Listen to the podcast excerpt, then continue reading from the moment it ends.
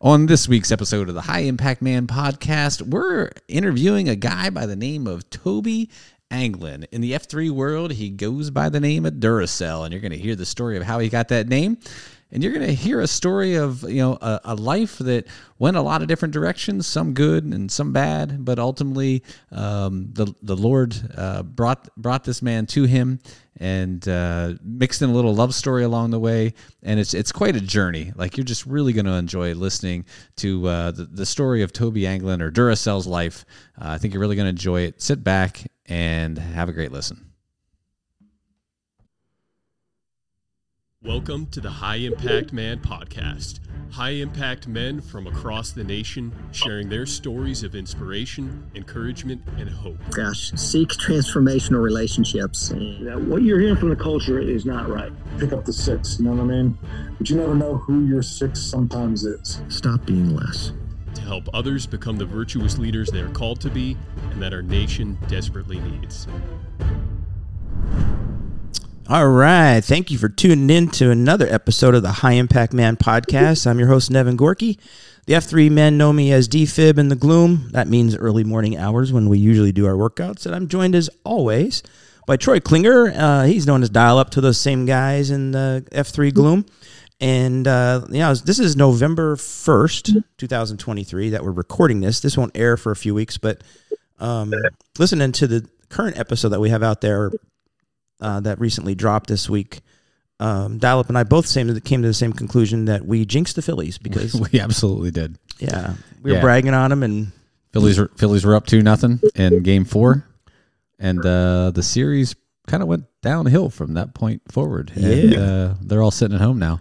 Yep, they're sitting at home and watching watching, watching the Rangers and uh, the Diamondbacks. Diamondbacks yeah. yeah. Oh well, wasn't meant to be. It wasn't meant to be. It was a fun ride while it lasted, but man, what a letdown for the for the Philly fans and Citizens Bank Park for Game Six and Seven. yeah, yeah. They're just waiting to explode over something. Yeah, I just I just had a. If they didn't get it done in Game Six, I just had a bad feeling going into Game Seven, and unfortunately, it it happened. Live live by the home run, die by the home run. That's exactly right. You got it. But uh, what happened to hitting? What happened to hitting in baseball? Just put it in play. Yeah, I don't know. I was always told the key to baseball is just to hit them where they ain't. right. well, it has passed me by this game. I have no idea. Maybe I would have been done better now. I used to always swing hard for the fences. I wasn't, uh, well, I wasn't terrible. I was good in Little League. I'll give you yeah. that. I'll, I'll, say that. I, I just put it in play and let my wheels get me around the bases. There you go. Punch and Judy, right? That's right. Get you it on it. the ground and, and run.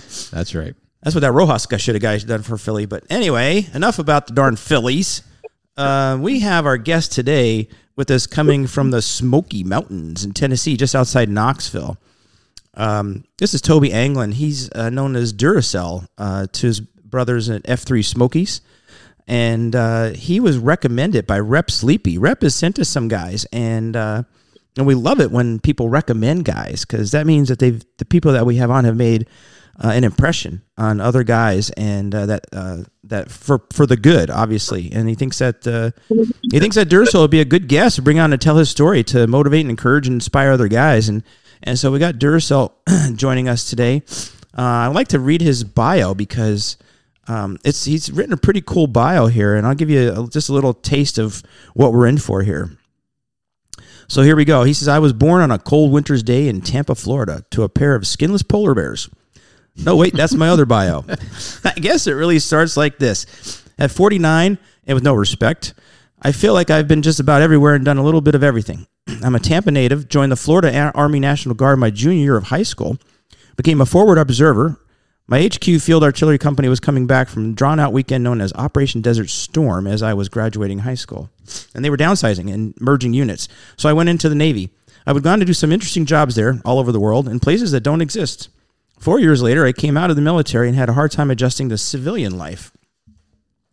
The party scene was just heating up in Tampa, and I was young, jacked, and completely directionless. I partied hard and spiraled into a 10 year battle with substance abuse. My dad called me up to Townsend, Tennessee one summer. He had been come up there to the greater Smoky Nat- Mountain National Park every summer as a kid. He knew I needed a change. Many nights reading the Left Behind series on his front porch led me back to Christ. I surrendered it all fully embraced the change, and went back home to Tampa with a broom in my end, ready to sweep up my life. A lot of other stuff happened, but I ultimately met my wife at a church that I had started in my high school a decade earlier. That's a total God story there. And we're looking forward to hearing that. Uh, she lost her husband a year before and had two young kids. So there I was, an instant husband, instant dad, and no idea what I was doing. But the Lord was has really provided for us, and He's woven one heck of a tapestry right before my eyes. Fast forward 16 years to fall 2022. I'm firmly planted in corporate leadership, moved up here uh, to Knoxville, Tennessee, riding a work from home desk and in the worst shape of my life. Traveling for work one day, I met a guy in the airport who had a GR2, same ruck as me, same color. And we talked about GORUCK events we'd done 2017 in Tampa on St. Patty's Day for me. I was looking to get back into rucking, and he mentioned F3. Funny story, I know a ton of guys across regions and still have not found that guy. Anyway, I more or less EH myself with help from Steam from F3 Knoxville, and I accelerate quickly into F3 at my home AO Speedway, which is in the Smokies. Unfortunately, years of hard use on my back, coupled with this new enthusiasm for F3, uncovered a crushed L4, L5, and I spent most of November, December of last year barely able to walk. But I had no good chiropractor and a great I had a good chiropractor and a great group of guys at the Speedway. Actually, they quickly became like brothers to me, and I decided to go just go back out in January and just show up and do what I could. I still have the injury, uh, still learning what my new guardrails are, still learning how to crush everything between those guardrails, but I'm still showing up. And I guess that counts for something because they asked me to step up as the AOQ of Speedway. I've been in the role for a few months now, and I have to say that it's not easy adding something else to your plate. But you know, it feels natural to me just being there, trying to help these high impact men realize who and whose they really are. It's like a human wine press sometimes. The beatdowns just squish the juice out of these guys. You let that age a bit, and some new character develops. You see them grow, and they hold you accountable. It works. I'm not where I want to be yet, but my bio's not over yet. I've still got a ton of beer gut to lose. Took me a long time to build it. But as the accelerate work workouts prove to me, I'm not further than I'm a lot further than where I was. And someday, yeah, that's right, someday I'll get there. And that's what F3 has given me, a someday. Because this isn't a fad or something you do and drop and switch to P90X or something. Actually, I've stopped thinking about the recovery of beatdowns as some hor- terrible act of God thwarted upon me that has just graciously ended. Excuse me. And I'm looking at them as beginnings. Like I just accomplished that, and so begins a new day, a new me. Who will I choose to be today? I guess we'll find out. Sorry about the coughing. Duracell, welcome to the podcast. Thanks. Appreciate you guys having me. Yeah, you got a lot to live up to in that bio. Like, man, did I really sit down and write that? Like, it, you know, As well as well written, and quite the bio when you read it. I guess you know. yeah, Yeah, I think uh, that could go into an F3 Nation. Um, one of the Newsletter. uh, yeah, yeah, really cool, man. inspiring in and of itself. Who knows? Maybe someone will reach out to you after they hear this episode. You never know. It's uh, it's been a busy year with F three. It really has. Um, heck of a ride. Man. It's just been a lot of fun. I I think it's been so much fun that I'm not reading, listening to that bio. I'm not really sure kind of who I was before F three. You know, like I'm, I'm looking back. I think I'm just kind of gripping so hard uh, along for the ride. Yeah. And then I'm like, you know, I'm kind of trying my best to, to let the old man go, so to speak. Yeah, good for you. Who was that guy? That's right. the then now. Pretty cool. Well, you all who listen just can't see him, but he's rocking a cool Smoky Mountain beard right now. Uh, it, it's that time of year, you know, Uh-huh. you, you guys are in Pennsylvania, 20 something degrees here too. Uh, you got to keep the face warm, yes, especially morning. when you're out there on the I was, uh, I was at, in the hospital all night into the into the sun up, so I missed the beat down. But it was pretty cold this morning, wasn't it? It was it was chilly. Yeah, I was I was the only one in shorts, and probably shouldn't have been in shorts. It, uh, there was frost on the for the first time. yeah, I think it was like thirty degrees. yeah. There's there's frost on the uh, on the window whenever I went to leave. I was like, ooh, first of the year. But yeah, man. now's when it gets fun for us northerners. See who the men are. That's right. That's right. Welcome to the land of the ice and snow. Yeah. I was gonna, I was going to reference the other thing, uh, uh, you know, and looking at Duracell here is there's some funky orange memorabilia in the back. It's kind of like it's a different orange than what you ever see. It's not like a normal orange. Well, that Tennessee, would Tennessee be Knox, volunteer. orange. Volunteers, Tennessee Vol orange. Yeah, Yeah, yeah. the volunteer orange. The Vols, Yeah, baby. go Vols. yeah. Did they beat who they played? Kentucky or Duke? Did they play Duke this weekend or something like that? They played somebody. Kentucky. Kentucky. Did they lose or win? Oh, they won. They beat Yeah. Kentucky. That's their big. I know Alabama's a big rival, but Kentucky's always been a really big rival, right? Regional one, you know, Yeah. just over the border. Uh, Right. I'd say they haven't really been. It's been a pretty lopsided uh, affair, you know, over the last uh, Yeah. 50 years or so. But um, yeah, they they brought some uh, some NFL caliber, at least in their in their running game. But we decided to finally look like a football team, and uh, that was a good weekend. Cool. Yeah. Very cool. All right. So uh, you you mentioned in your bio how you got involved with F three.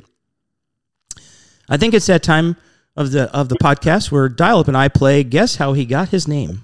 Yeah, and you know, I, I was thinking about this today because the past two episodes we didn't play it because we knew we already knew the answers because they were guys we knew, right? Yeah. Gandalf and uh, well, Redcoat that'll be released next week. And prior to that, I was on a two You were two for two. streak, like yeah, which is like kind of unheard of because we suck at this. Yeah. so the pressure's on. And I've thought about this, Uh-huh. and I really have no freaking clue. This is a this is a total, this is a total shot in the dark. I'm, I'm going to go with something along the lines of you showed up your for your first beat down. Someone was wise enough to tell you that you needed a headlamp, and you had on the headlamp, and the batteries died Ah. early on, and so you were left in the dark. And you probably had Energizer batteries in your headlamp, and the guy said you should have used Duracell, and because of that, then your name became Duracell. That was a, that was a long answer. That wasn't it? is, that is, but it's hey, it's a good shot, man. Yeah. It's creative. I, w- I would, I didn't get that creative. I was thinking some along the lines of Energizer Bunny. You know, opposite Duracell. Does he work for a? I don't know. You work for Energizer? You work for an energy battery, a battery company or something? I, I hope that's not it because that was the other route that I went is that Yeah. he that he works for a battery company down in Knoxville. There, yeah. I don't I don't think any of them are located down there, but we'll, we'll about, we're about to find out. I think so. Tell us, brother.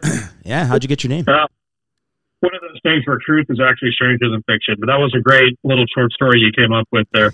Um, no, actually, uh, coming into the Navy uh, as a as a puke, basically, um, I was uh, in the arresting gear, um, arresting gear technician um, on a very old ship, and uh, you learn basically in your A school everything that you need to know about all the various markings and whatnot, various apparatus that are used uh, to communicate on, on the uh, flight deck.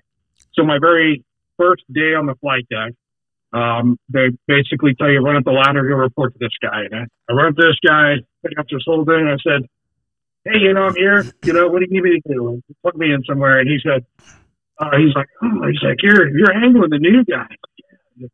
Oh man, you know what we need? We need batteries for the sound powered telephone. And I said, batteries for the sound powered telephone. He goes, yeah. And then he goes like, if we don't have those, we could lose communication with the LSO and things could veer off course. It would be catastrophic. And I'm like, he's like, it's a pretty important mission. I'm going to send you on it. He goes, you're going to have to run all the way to the bow, which is where supply shop was from the fantail, right? Which is where your resting gear is.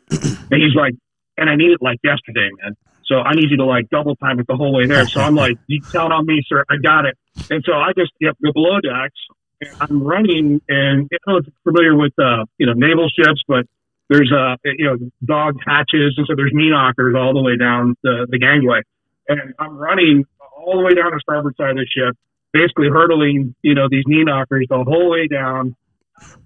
Get to the supply shop, kind of coming up to the chief, and and I said, Chief, I need I need batteries for the he goes sound powered telephone, and I was like, yeah. He goes batteries for the sound powered telephone, and I was like, yeah. And he's like, hey man, you're a thick one. Where are you from? so he demonstrated how the sound powered telephone works. Uh, that obviously doesn't require any batteries. Um, and that was the first uh, first lesson on the flight deck. actually, Cool. They're messing with you. you're just a. They were, and so um, I'm fortunate because they didn't tell me. Nobody told me that like the embarrassing story is how you get your name, um, and uh, at least in our AO. Um, so I was fortunate that not only did I, you know, a pretty good embarrassing story and, and made everybody laugh, but at the same time, I actually ended up with a pretty cool name. Yeah. Because people are like Yeah. Duracell, right? Yeah. Yeah. That's a cool name, man. So, Yeah. now, did you say sound powered telephone?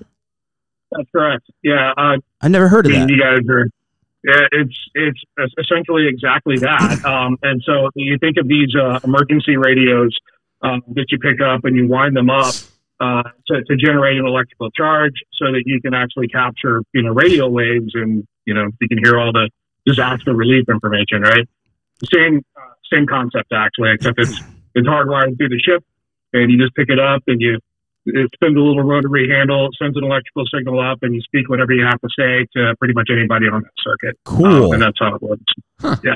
I doubt they're using that anymore because pretty ancient and that ship is at the bottom of the ocean right now. Oh, But yeah, well, it sounds like something that is simple that they should just continue to use, right? I mean, how do you how do you mess with that, Right.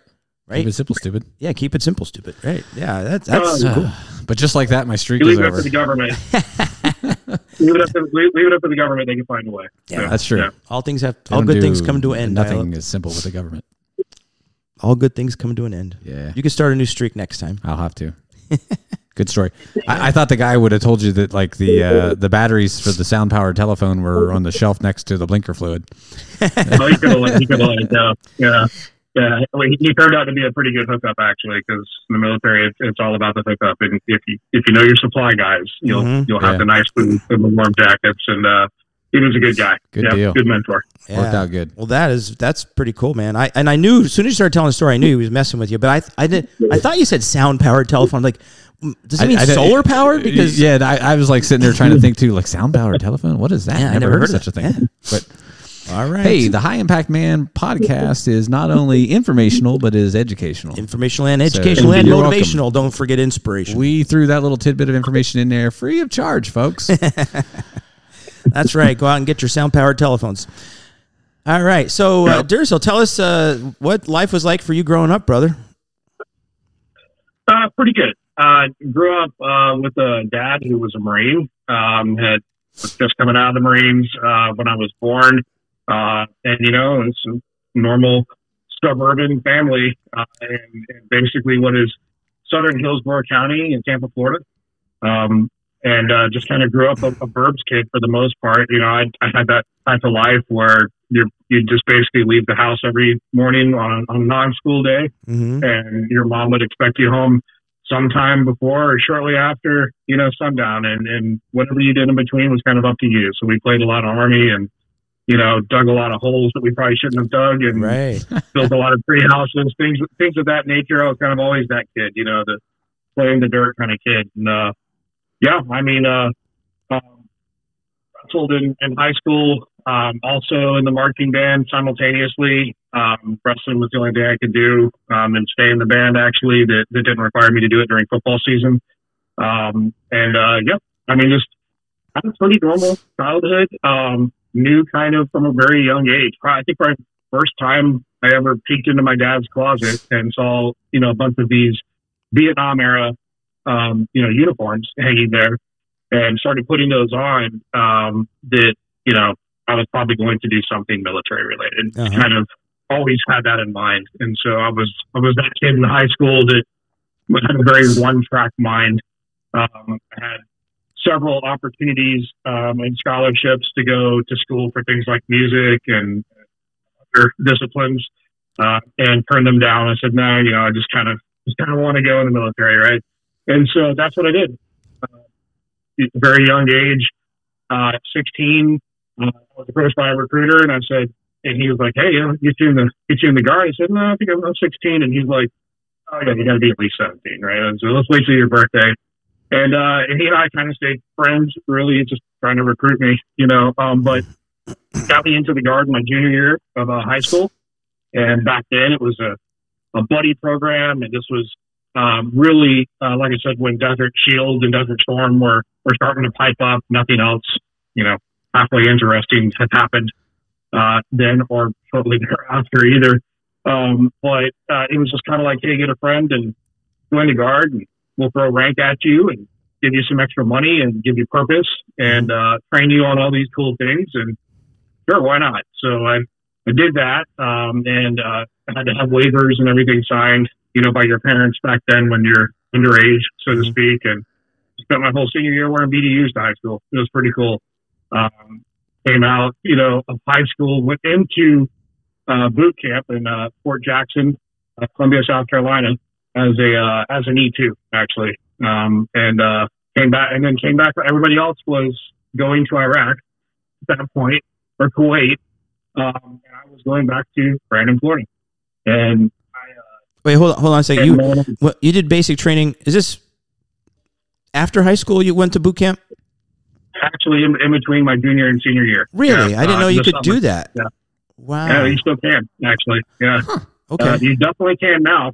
you do whatever you want to now to get back in the military. All right. Uh, they're they're hurting pretty bad for recruiting, but um, yeah, at the time it was pretty pretty laid back, you know. Um, and uh, I mean, Army boot camp wasn't laid back by any means for a 17 year old. I learned it was kind of like they sent me to jail for you Sure, know three yeah. months, but.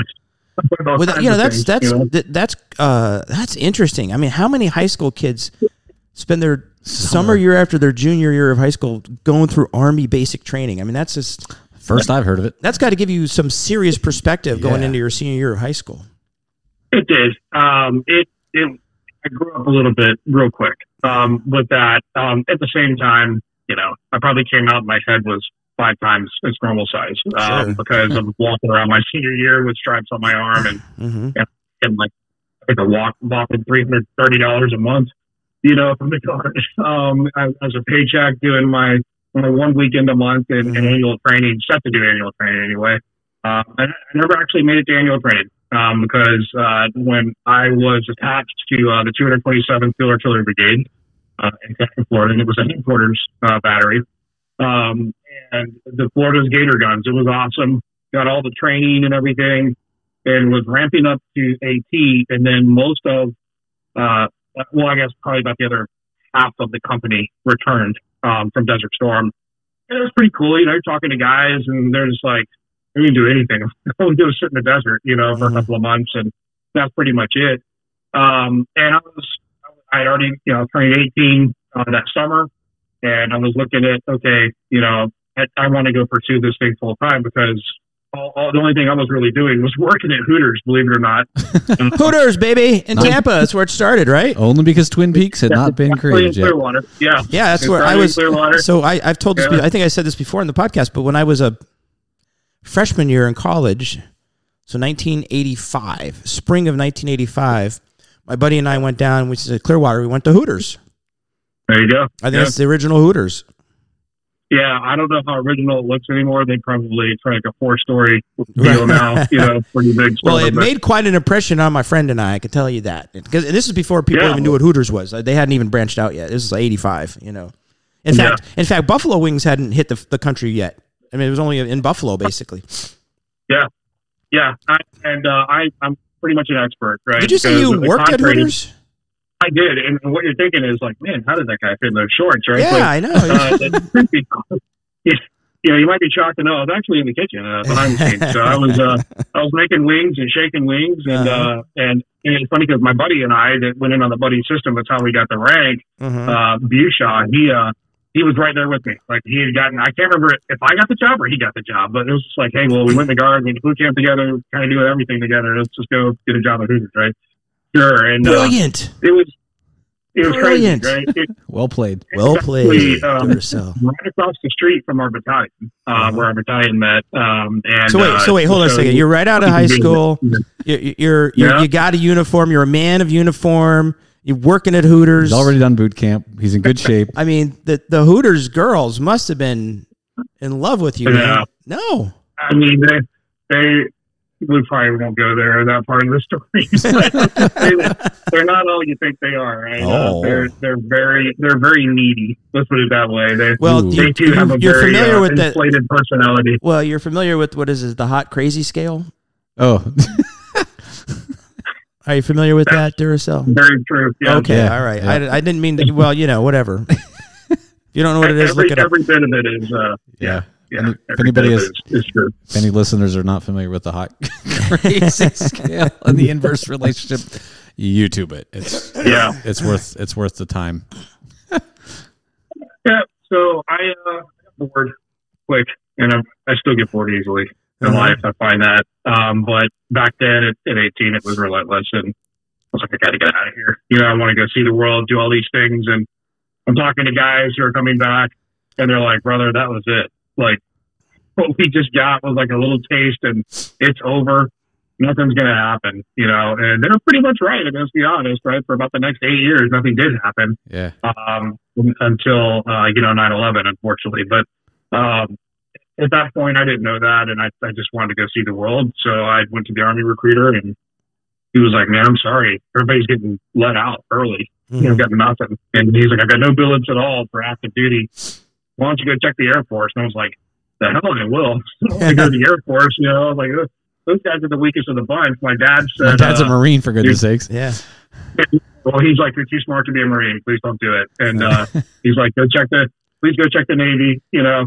Um, and I said, okay. So I went to the Navy and yeah, they're like, heck yeah, we got to billet for you. So, um, yeah, I went into the Navy and uh, it was I actually lucked out. I was one of the last. They said, if you go to boot camp, we'll throw another try at you and you'll be an E3 coming out of boot camp. And I said, okay, where do I have to go to boot camp? And I'm, you're thinking like Great Lakes. Yeah. It was Orlando, Florida. I'm like, really? are you kidding? I'm like, and the funny thing is, all I wanted to do was get the hell out of Florida, right? So I'm like, going to the Navy, I can't even get out of Florida, right? Like, Uh, you kidding me?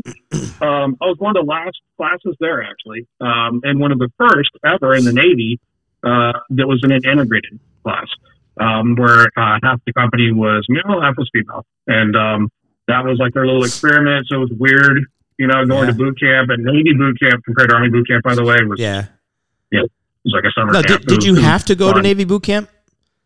No, I could have skipped it. Yeah, I thought so. And, and just gone. Yeah, I could have skipped it and gone straight to an A school. Yeah. Um, but they said, you know, we'll, we'll give you the, the prior service ribbon and we'll give you E3 Yeah. uh, going in. And they're like, think about it. All you got to do is spend a year, get that test passed, and you'll be an E4 before you know it. Yeah. It didn't quite work that way, but uh, it was more like two years um, before I could put the crow on.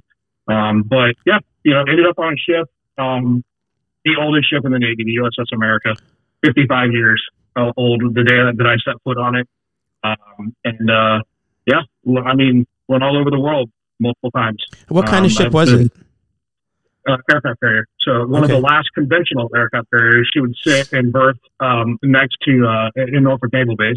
Mhm. So I was attached to uh, Atlantic Fleet in Norfolk, and uh, right next to the Rosie and the Ike, um, and all. It, you know, we were just kind of like the like the butt of the Atlantic Fleet, right? Because we were the flagship because we bore the country's name, but Uh-huh. we were also the only one that had ever been refitted with a nuclear, uh, you know, uh, propulsion. So Yeah. uh, here we are, you know, basically duct taping and painting everything as much as we can just to keep it together. Did did the other ships dwarf? Did, were the other ships a lot bigger? Uh, well, no, we were all the same Nimitz class uh, carrier. Okay. Um, they just had been like the Rosie and the Ike had been refitted. Now, when you started to see ships like the Lincoln, the Washington, those absolutely dwarf the Nimitz class you know, Yeah, carriers. Um, they're pretty phenomenal, and uh, and you know, I mean, even some of the um, the Royal Navy uh, carriers would come and, and park next to us, and, and they were pretty impressive too. So, Mm. um, but yeah, it was an old ship, but you kind of you just learn to love it. You know, I never really uh, lived um, off base for the first couple of years. You know, I just lived on the ship. Um, it's free. It's kind of how it was. Mm-hmm. You know, but I got you know I've done three med cruises. Um, you know, I'm a shellback across the equator multiple times, and I've been blue nosed uh, up in the Arctic Circle. Oh. Um, seen a lot of cool stuff, and I've been to every ocean in the world actually. So oh, you made it to the Pretty cool. Pacific too? and the Indian Ocean, and a lot of people can't say that. So Yeah. yeah, we did. We did sit off the coast of Somalia for a while. Uh-huh. Um, and uh, that is about the hottest I've ever felt anything on a Florida boy. Oh, wow. yeah, that's as And- hot as it gets, man. And, and you said that ship is at the bottom of the ocean now. Did they they just sunk it to get just to get rid of it? Yeah, uh, matter of fact, really, it kind of creeped me out. I'm not gonna lie, because I saw some pictures of it. It just didn't sit right with me, but um, it's a pretty cool story. They they actually decided they wanted to use it as a demolitions plot, uh, test bed, and so uh, they essentially, you know, scrapped everything they could, left more or less nothing but the superstructure and the flight deck, of course, and then they go duct tape a bunch of you know explosives to it uh, of varying degrees and sizes uh, put all their equipment around it, and then determine um, from a structural pers- perspective what it takes to sink the ship. And they did this uh, more or less right off the coast of Cape Hatteras, uh, which I'm very fond of. We used to surf there while I was in the Navy. We'd drive down to Hatteras, Nags Head, and Kitty Hawk and, and hit up those spots. Um, and so uh, they did it right off the coast of Hatteras. Uh, apparently, the, the the Wikipedia, I think, it has the article out there, and, and according to that, they tried to sink it and couldn't. Like nothing they they put on it could sink it, and ultimately they had to bring in EOD to just holes in, in the side of the ship, Wow. um, uh, you know, to, to get it to the negative buoyancy and have it have it actually sink. And when they did that, um, the final resting place was right about halfway. If you draw a line between Bermuda and Cape Hatteras, it's right about there, halfway in about 5,000 feet of water, which, to my dismay, I'd always wanted to go dive it. Uh. I had this dream I'd go dive the ship one day. And I was Yeah. thinking, oh, Cape Hatteras, they're going to make a reef, right, out of it or something like that. And you'll be able to go dive it, a couple hundred feet of water. That didn't work out that way. But uh, the picture I saw was at the flight deck um, it, which I think is actually out there in the article too. And it's just pretty cool, but it, it's like the flight deck, the entire flight deck from a helicopter, this is pre-drone days, right? Um, and it's, it's like under 10 feet of water. So you can see the whole ship, you know, still just under about 10 feet of water. And it, I don't know, it still kind of gives me chills when I think about that. You, just, you never really see your ship underwater. Yeah. you know, Yeah. something probably worked out. Is that the only yeah. ship you served on? That was the America the whole time. And How many how many years were you in? Four. Four. And what what jobs did you do? What what, what was your job in the Navy? Uh, primarily the, the arresting gear technician. There were a lot of jobs that led up to that qualification. Um, even straight out of A school, you don't go straight to the flight deck um, unless they need you to go to the flight deck just to carry heavy things or you know go get batteries for the sound card telephone. But um, ultimately, in terms of qualifications, you you start out below decks. Um, the arresting gear engines are you know pretty complicated hydraulic piston system and they start from the very bottom of the ship all the way up. Um, and so you learn every station along the way until Mhm. ultimately you're promoted up to the flight deck. Then you get your hazardous duty pay. You at least get to be in the open air for the most part, which Mhm. depending on what part of the world you're in at what time is either a good thing or a bad thing. Right. Um, but yeah, yep.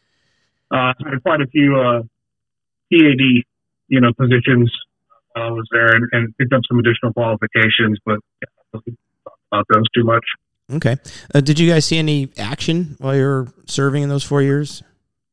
Uh, we did not. It was pretty boring. Mhm. Um, a lot of training. Um, the only type of, you know, I guess you could say combat related, you know, activities we were a part of uh, took place in a part of the world that's in the news today, but I'm still pretty much not allowed to talk about that. Okay. Um, uh, but I can tell you, it's very, very much near uh, uh, the Middle East, and you'd be very familiar with those bodies of water that it took place in, and, and most of those were interdiction type activities. Um, so not really like you know state sanctioned Right. um, combat. Yeah. So yeah, pretty interesting back then. Very limited, mostly boring. So that means Yeah, that they had uh, like Navy SEALs or somebody on board that would go in and do some stuff. Maybe. We only had some guys, um, but we learned a lot of things, and that's what was important. Um, one of my favorite things, honestly, was going through the Suez Canal. hmm Um, and we have captains only come on to a carrier for one reason, especially a flagship. Captain comes on, it's because captain's trying to make it make admiral. That's that's it. Like that's his last command Yeah. before he becomes a, a fleet admiral. Mhm. Um, and it, and you get you get some personalities, man. And uh, this guy came on board, and I think he'd been on been in command maybe two months, and, and we go into the Suez uh, on, on a med cruise. And we do the transit transit the Suez. This guy decides uh, we're going to do a steel beach picnic, uh, which essentially means park all the planes uh, as closely and as tightly as you can get them up on the the, the bow, um, and uh, folded wings, everything. It'd just be just phenomenal how how many planes they can park that close together Uh-huh. um, to basically give you roughly two thirds of the rest of the flight deck completely open and free for the most part. And then they take these uh, crates that the engines, uh, most of the, the aircraft engines are shipped in, and they weld them in half, flip them over, and they put a grate on one and turn it into a grill, and then the other they fill with ice and little Budweisers like this big with the Arabic and, and little peel tabs. Uh, and you have a steel beach picnic. That's it. So we're, we're going through the Suez, um, and we've got, you know, uh, allies on one side, enemies on the other. And the enemies, the, the allies are over there cheering and seeing who can throw the beer the farthest, right? Because we would just chuck them uh, off the ship and try to hit them on the on the land. And the the enemies uh, they didn't want any beer. They just pointed their their tanks at us, and uh, yeah, that was uh, that was interesting. Actually, Mm-hmm. we're they're, they're probably thinking these Americans suck, dude. Like they they supposed to be serving or something, and all they're doing is drinking beer and eating you know, barbecue chicken and getting sunburned, really godly sunburn. Sounds, We uh, it was a good time. All right. Good time. sounds, sounds pretty American to me. Definitely the most American thing I've probably done in a long time. But yeah, All right. yeah. Then What happened after that? Got out of the Navy? Yeah, uh, got out of the Navy, and um, you know, I'm sitting there.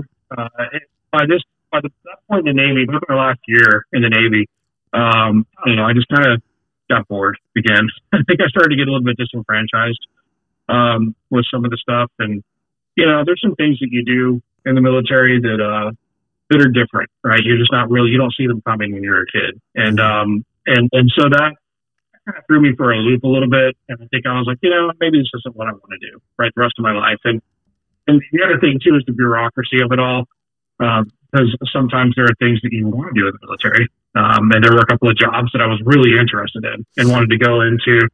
And you you're hearing things from guys who, you know, one minute they're- they're like your mentor, the other minute they're like, well, I got a quota to fill, and so you know you're probably not getting off the ship. I got to be honest. You know, if you re up, you're probably going to be stuck here for at least another two years, right? Halfway through your next enlistment, and then maybe you could go do something different.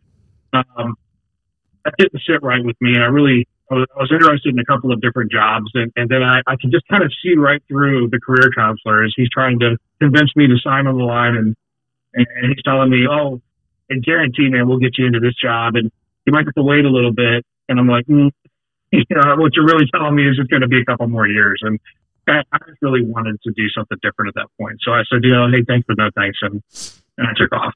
Um, and at that point, over that last year, I had gotten, I guess you could say, lucky enough. Um, I met, a bunch of locals, you know, out in Virginia Beach. Um, started, you know, meeting girls and stuff like that. And uh, at that point, uh, I ran into this kid whose dad uh, was almost always forward deployed.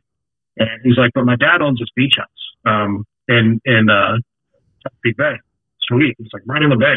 Okay, cool. He's like, got a bunch of guys, man. Just throw me a little bit of money, you know, every month, and you pick a room, right? Which one you want. Okay, cool. That's better than living on the ship, right? So I'm living with this guy uh, and all these other dudes, right? And uh, it's just party central, man. I mean, it was just party central, and it was I'm not gonna lie, it was fun.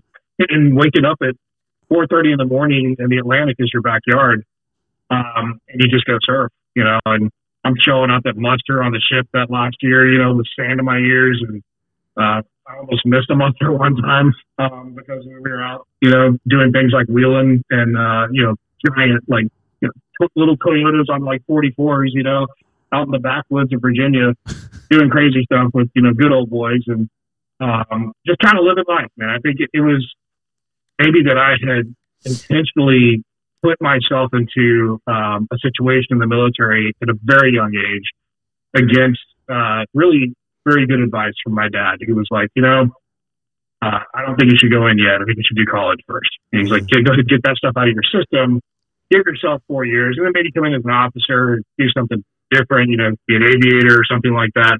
But I was just so, I don't know, I was so single minded, you know, I was like, nope, I'm going in right now. And that's what I did. Did good, you know, worked my way up, you know, put some rank on and stuff, uh, made a lot of friends, made a lot of enemies, you know, um, and at the same time, I'm sitting there out of the Navy, I'm back in this beach house, and one day I'm just, uh, you know, uh, just completely like hungover from the night before, and a buddy looks at me and he's like, "Man, what are you gonna do now?" I said, I don't know. I have no idea. Um, I said, but I, I think I think I'm just going to go home. Oh, okay. So I take my surfboard and wedge it in between the seats of my Jeep and drive the 900 and some odd miles from Virginia Beach to Tampa, Florida. Um, and you know, I get there, and and you got kind of got to think about it. It's like what what type of people are you most likely to run into? You know, four years after high school. You know, roughly. Um, and the people that have you know gone on and now they're on this upward trajectory. Um, most, everybody who's either coming home out of college or people who didn't go to college uh, or had no aspirations whatsoever, And unfortunately, some of those guys are my friends from high school. And uh, I kind of got back into the scene with those guys. Mhm. At that time, like I said, the, the party scene, more specifically, like the electronic, you know, music scene was heating up. Ybor City was like Grand Central in, in, in the southeast for that. Mhm. Um, and I got pretty heavily involved in electric in electronic music, DJing, met a lot of DJs, uh, living with you know all, all of this type of you know crowd, and, and made a lot of good friends. Some some of those friends are still my friends today. Like we still actually talk, um, but a good number of them didn't make it, you know, out of their twenties, um, and so we, I got I got into just about every kind of designer drug and and uh, you know you could possibly imagine, Yeah. um, and lived that life for a long time. Was this the uh, like the '90s, late '90s, or something like that? It was, Yeah. yeah. Okay. Yeah, and so and you're you're Yeah, like 90s. 20 you're like 22, 23 at this point. Yeah, exactly. Yeah. And uh, at that point, you know, I'm just like, okay, what am I going to do with my life? And kind of came home, you know, and, and obviously immediately began butting heads with my with my folks. And my mom and dad um, had split up anyway when I was like 11, um, and they had both remarried like within a year, right? Um, and I'm, I'm blessed that they both married really good people. Um, so I've got like four really good parents, right? Yep. Um, and so it was my mom and my my stepdad um, that lived down in Tampa. Um, by this point, by the time I got out of the Navy, my dad had actually moved up here to Tennessee. Um, kind of his lifelong dream. Um, like so I've been coming to the Smokies ever since we were kids. Uh, we would come. This is like, it's a big, it's a big Florida vacation spot. If, I mean, if you're a Floridian, right? You come up to the Smokies, and, and, and likewise, people that live here probably in Pennsylvania, they they want to go to Disney World all the time, right? Down in Florida. Um, and so it's pretty typical to come up here a lot like that. Um, but you know, he he was gone from Tampa, um, and uh, like I said, I've got, got really good parents, but uh, I think maybe on my mom's side, she was incredibly enabling, uh, and my stepdad was like, "Yeah, we're not having any of that. You're gonna you're gonna work, you're gonna have a job, you're gonna do all these things. You got all this potential. We got a D two fourteen you can take and go probably do whatever you want to. All I want to do is get high. That's it. Um, and I just kind of downward spiraled. Uh, you know, bad relationships, man. Good friendships, bad relationships, and just a lot of it um, for years and years. hmm So that's where I was. And uh, after I, I spiraled down for quite a few years um, and ended up ultimately uh, living with a couple of guys who are still my friends to this day um, and have cleaned their lives up as well. Uh, but at that point, we're all pretty much rock bottom and just kind of renting a house um, in Riverview, Florida. I don't really know how. I mean, I was, I, I did, I like to tell people I've had like a hundred jobs because I did work. I just didn't stay at any job for more than like a year, and sometimes maybe less than that. You know, uh, I immediately became a welder because it's one of the things I learned to do in the Navy. Um, sheet metal mechanic in Florida in summer is not something that you do for a long time. you know, it's a really uncomfortable position to be in. Yeah. Um, jumped from that, became a framer, carpenter, uh, and actually been building furniture since I was a kid with my stepdad, um, who's a custom cabinets kind of guy. So I had that, knowledge as well. Uh, jumped from there, became a plumber's helper. Uh, thought, hey, this is probably what I'll do, and I'll just go be a journeyman, you know, plumber. Um, rode that for a little bit, but you know, literally smoked myself out of that job. Um, until they were like, well, you kind of got to show up, right, to, to keep the job. You know, it's pretty important. Yeah. Uh, yeah, I did a little bit of everything, right? Yep. Um, until I just kind of fell flat on my face, and here I am with this house that I've managed to rent with these couple other guys, and it's a pretty nice place. Um, but I'm like, hey, you know, I lost another job, and now how are we going to pay the bills and, and things like that? And that's when my dad was like, hey, you know what? Why don't you come on up, you know, Tennessee, and let's let's talk. Like, Okay. So it had been, you know, a good solid decade since he had sat me down at 17 and Chili's in Tampa, Florida, and said, "Okay, I'm going to sign these papers, you know, like so that you can make the jump and go into the Navy." Uh, he's like, "But I'm just gonna, I'm gonna advise against this. Like, I think you're." He's like, "I don't think you're gonna think. I don't think it's going to be what you think it is." And uh, I remember he's like, "I remember you telling me, shut up, Dad. I know what I'm doing." He's like, so I let you I let you do what you wanted to do. Um, and so here I am, kind of, you know, tucking my tail a little bit, uh, driving up to Tennessee, thinking I got to go face this guy, right? He knows exactly the lifestyle I've been living, you know, for years and years now. Um, and uh, got up there, and he was just, you know, just my humble dad. What can you say? And uh, and it was good. We hiked a lot. I mean, a lot. And I, I love the mountains. I've always loved the mountains. And so that just kind of getting out, getting away, decoupling myself um, from that life, think was a kind of a shock to my system Yeah. and uh, gave me gave me the latitude that I needed, you know, to kind of just stop and think about things. Um, and I had, you know, I had been baptized and and, and came to know the Lord like at 11 years old, right? Like it's, it's, it's weird. It's like right after my parents had divorced, um, which was another you know thing altogether. Uh, it was a bad time for me, and but I was in that kind of age group at church and had a really good youth pastor, very aggressive youth pastor, and and uh, and you know he's teaching me some really good tools and things like here's how you should pray and stuff. And, and it was really good. And, and i ended up you know coming to know the lord kept going to church pretty regularly. Always that kid is probably going to the summer camps and stuff but i don't think i had any idea or really even any initiative to like apply you know my faith in my life at any point really Mhm. once you get in the military that's like that's out the window i mean it's a very it's got to be an infinitesimal percentage of guys in the military that maybe even they might they might say Christian on your dog tags, right? But I, I seriously doubt that you're a practicing Christian. Um, this is a very small percentage, and um, so I I definitely had not would not have called myself you know a practicing Christian for a long long time, and so I got up there. And uh, my dad and my, my stepmom were good folks, man, and and uh, they took me to church a couple times, and um, I think one of the uh, the big things that, that had happened that I'm probably completely skipping over because I just that part of my life is kind of like a black box, you know. Um, there's a lot of bad, um, and and one of those things was a relationship um, that, that became a marriage. Um, why we got married, I have no idea. I met this girl, dated for like three years. We were married for like three months. Oh boy. But once you put a ring on it, I'm like, well, I'm going to grow up and we're going to put partying, and uh, she didn't want that.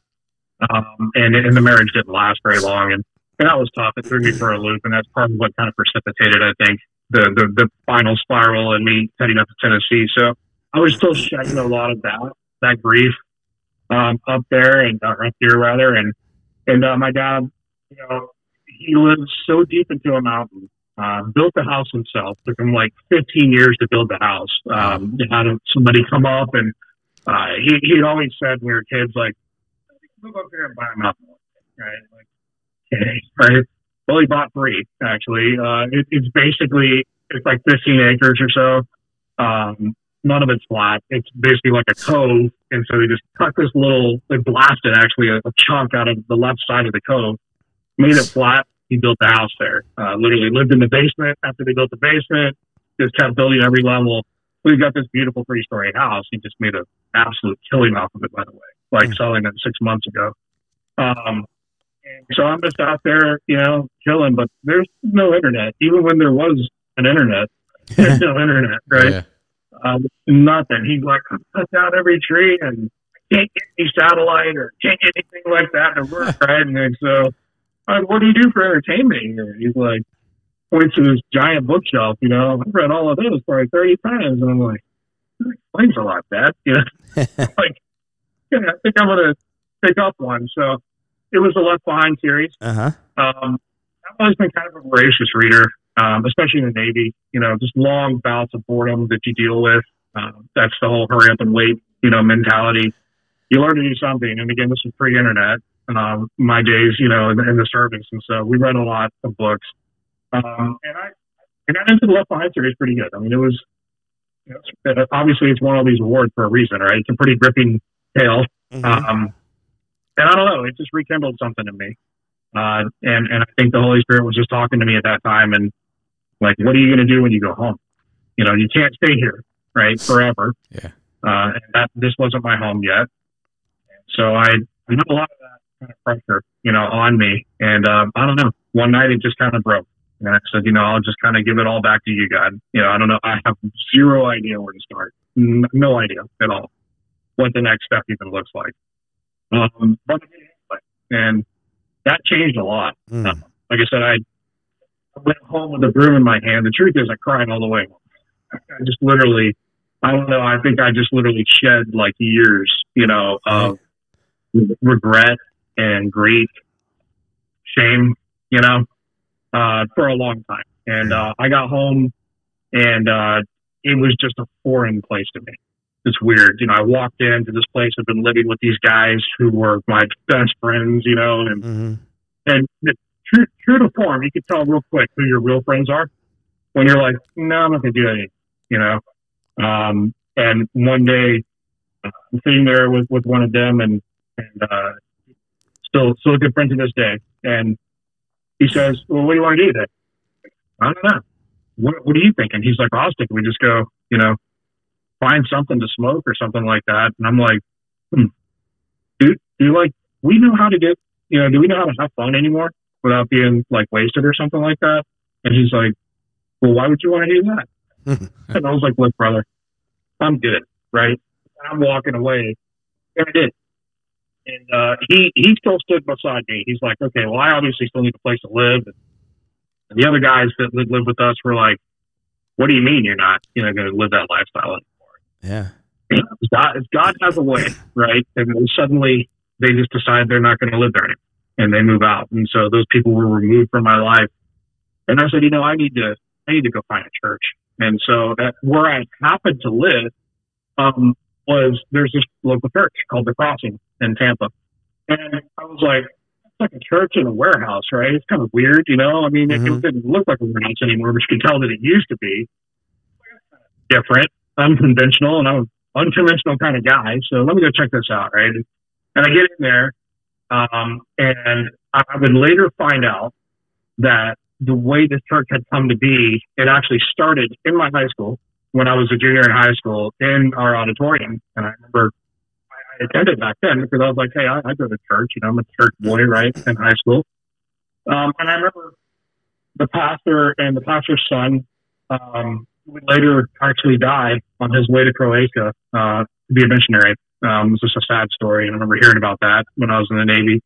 Um, but the pa- I knew his son pretty well, and um, the pastor was just another one of those guys, just very gripping, uh, really good personality, and uh, uh, and so I, I'm at I'm at this church, and I'm like, where the heck do I plug in? And this and the, the the new pastor now, you know, all these years later, and the, the church has gone through all these different manifestations through other local churches to plant something there. That's become the crossing, um, and it's pretty cool. And, and this this pastor, this new pastor, is just a great guy, uh, Greg Dumas. He's still the pastor there today, uh, and he's real big about service. He's like, you know, you you can't come here and just drink on Sundays and get filled up and then go out and let all that leak out of you throughout the week and then come back and get refilled every Sunday. You should start serving. hmm And uh, and that was kind of the emphasis, like get out there and serve. They can, where can I serve? Like I'm like at this point I'm like thirty something, I think I was like thirty, right? And uh I meet another guy my age who happens to be uh, kind of like the thirty something pastor and he's like, Well, what do you know how to do? And I'm like, a little bit of everything. Right? Uh he's like, Well, can you run lights and sound? In fact, I know a soundboard like in and out. I've been DJing, you know, in the local scene Yeah. for, for many years, right? And so, you know, a soundboard with like that that age groups, like the college, you know, kind of age group, uh, their ministry, which was in a separate building, um, and get in really good. And at that time, I'm starting to learn. I'm starting to, you know, make friends with all these people. Really, kind of God's replenishing my friends group, right? Yeah. because I, I hadn't I didn't have any more friends at that point, and the girlfriend that I'd had, you know, left town long before that. Um, when she found out I was, you know, going to be the Jesus boy, I guess is I think what she called me, Uh-huh. you know. and so, uh, Jesus boy's making some new friends, and and uh, uh, there are a lot of really good people, and at the same time, uh, the church is branching out into something that I think was new for them. Um, it was their first foray into small groups. And I, I was like, what's a small group, right? And so uh, I, I want to be in the small group that they're all in, like the 30 somethings, but they've already kind of formed and have this one going. And it, it was very much just like a, an ad hoc process. Jump online, do a form, you know, fill out an online form, and we'll kind of place you by where you live and kind of maybe what your age group is. Yeah. And, uh, with a bunch of like 60 year olds. It's funny because I'm almost 50 now. It just it doesn't seem so weird to me, right? You are But an I'm old like- guy now. Yeah. Like the 30 ish guy in this group of 60 year olds, right? And so all it really is at that point is like their kids who are, you know, their older kids who are maybe like five years younger than me, like looking at me like their parents' house, like, what's what's that guy? Who's that guy? Like, oh, he's in our small group. Like, he is? Like, that's weird. You know, he's my age, right? Um, and they're all like the it was like a spectator sport, and I was a spectacle, right? They're just kind of like, tell us stories, you know, or tell us something cool, and I'm like, oh, okay, this is working out. Right? So, um, one of the girls that I'm serving with uh, is, is kind of one of the youth pastors at the church, and she's like, man, she's like, what small group are you in? I tell her, and she's like, you should be in my small. And I'm thinking, man, this girl's cute, right? I'm like, Uh-huh. I really want to be in your small group, you know? and so I make my way to her small group. We'll later find out that she's actually like already engaged and just a huge flirt, right? Oh, And dang it. Bummer, uh, dude. I thought I saw a love story in that small group, though, we uh we get into that small group, and it's just nobody knew anybody. Um, the, the only people that knew any, anybody was her and her fiance. it Turns out the other youth pastor, right? Um, and everybody else was just completely brand new. And that first night, we went to like 4:30. It's like all of us hanging around. I'm thinking to myself. I remember thinking to myself something on the way home, akin to like, man, God has like really flipped the narrative. Like the only time I would be up at 4:30 with a bunch of other people, there's a lot of drugs involved, right? Yeah. Not here. I mean, we're literally dipping strawberries in chocolate, man, and like drinking coffee and you know talking about God and how big God is and and, and the awesome things that He's going to do in our lives, right? And it's it's a pretty good mix of like I'd say early 20 somethings, like 23, 24 ish to like, you know, mid 30s. Like it was kind of like the group, and there's about eight or nine of us. Um, and we all just hit it off, like instant, you know, friends. Um, and, uh, it went really well. And we kind of got into this habit of, you know, um, somebody in a small group will plan an event, you know, every other weekend or something like that. We all go out together and have fun. And it, it would be like, hey, let's go eat or let's go to the movies and do things like that as a small group, uh, especially a younger small group. And um, there was this one girl in the small group, Alex. Um, she would always come, never say anything, and she would always, and, and I think at least on one or two occasions, she brought her little kids with her, right? And one's like a baby girl, uh, like toddler, and the other little boy is like five ish. And they're both incredible. I'm like, I, looking back, I'm like, how are these kids like so quiet? Like they never say anything. They just sat there and played the Game Boy or whatever. And, and, uh, um, he could never do anything. Like we would always go out.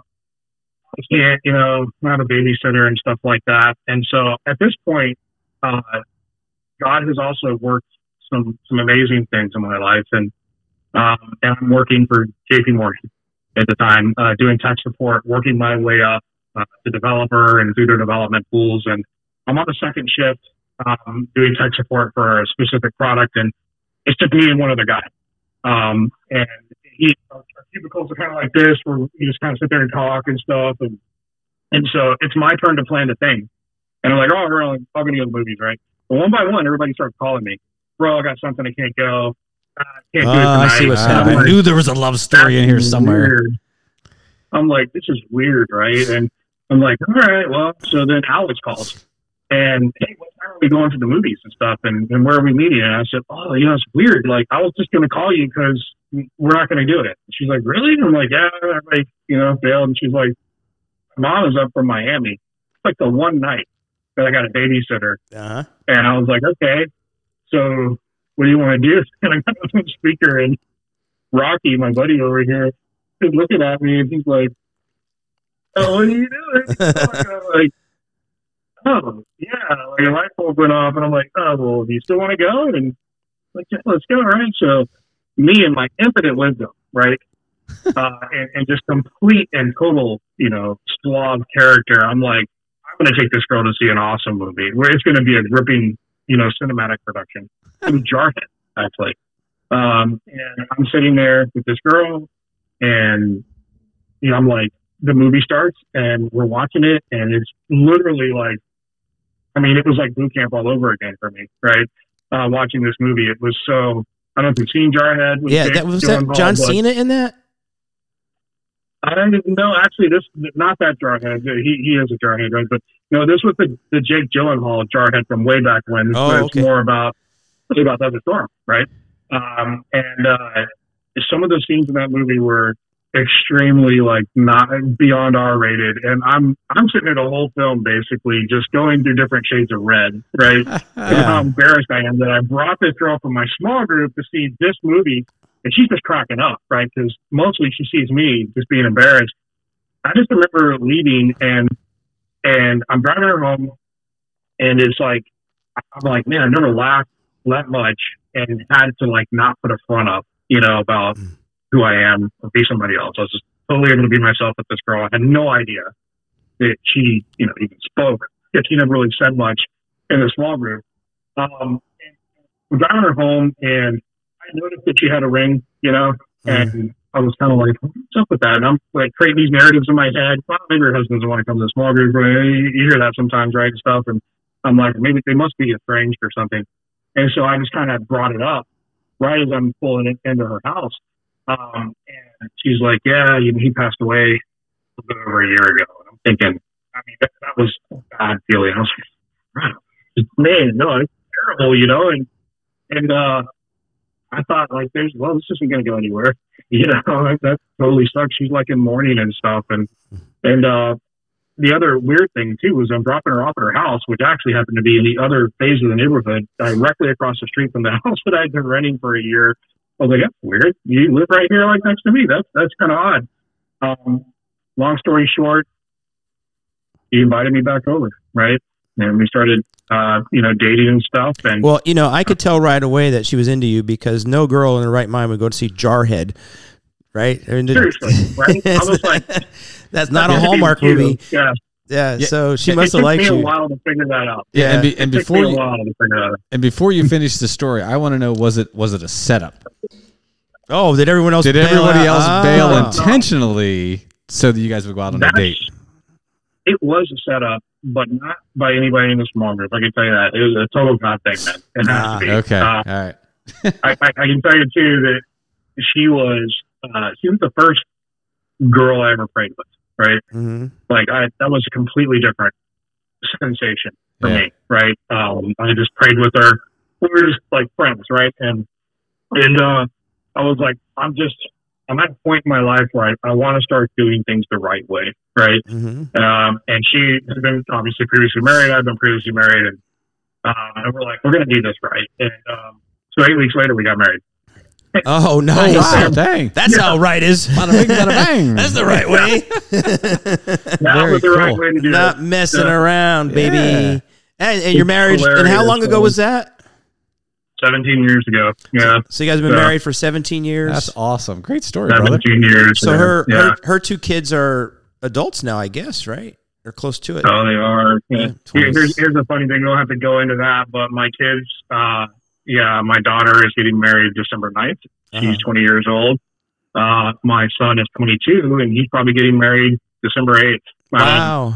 Oh, dang. So, yeah, got two kids getting ready to get married like within days of each other. Look how God Um, works. So That's that's Amazing. been crazy. And, and my daughter, you know, it's been, it's been a strain on my wife because that they dated for two years, right? But then they set a date like eight weeks from the time that they got engaged. And Uh-huh. my wife's like, "Couldn't you give us more than eight weeks?" You know, It's just she's like, you did. Really? Yeah. Man, look at what we did. Right?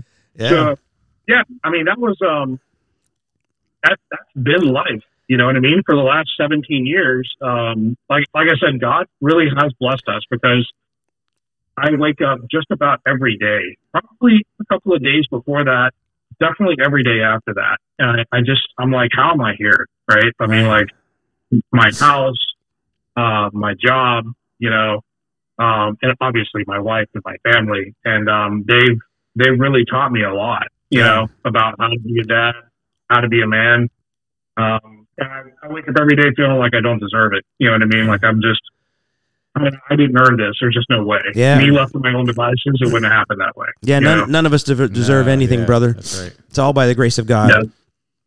It's Yeah. really cool. I mean, the Left Behind series, I think there were two authors.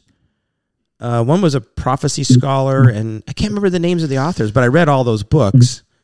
Jerry Jenkins and Tim LaHaye. There you actually. go. Right. Right. That's Yeah, right. yeah. Um, uh, and I, I, I don't even know if they're both still alive because they were a little bit up there in age when they wrote them. I think, but I think they both passed on at this point. yeah, I Yeah. think so. But boy, it's interesting to know that people have come to know the Lord over their books, right? Fictional accounts of the uh, end times prophecy from the Bible. That's Yeah. pretty cool. And they made a the, couple, a movie series, right? couple more. I don't think they ever completed it. But Kirk, like Kirk Cameron was in this. Yeah, Kirk? Cameron. He played the reporter whose name I Yeah. ca- character's name I can't That's remember. right.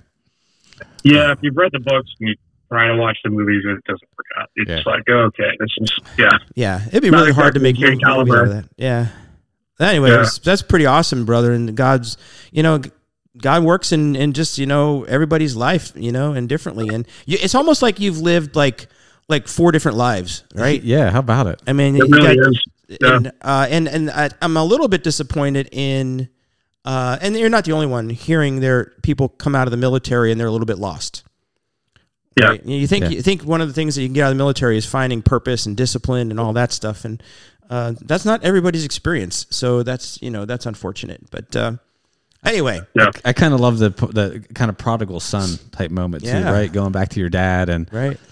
Expecting Yeah. him expecting him to kind of like dude like i told you like this was bad but like sounds like Yeah. he just opened his arms up and just loved you right wherever He you did. were he took you He in has- all the ugliness was behind you and just Yeah. welcomed you back into into his arms and uh let's move forward from here let's forget about what's in the past and let's move forward from here son Yeah, Yeah, he has never done, and I, and I told you so, right? yeah Uh, he's never done that. The only time he's actually even reminded me of that that moment um, was, you know, in in counsel, right? For Yeah. me dealing with my own kids, you Yeah, know, like, yeah. well, you know, you weren't perfect either, you know.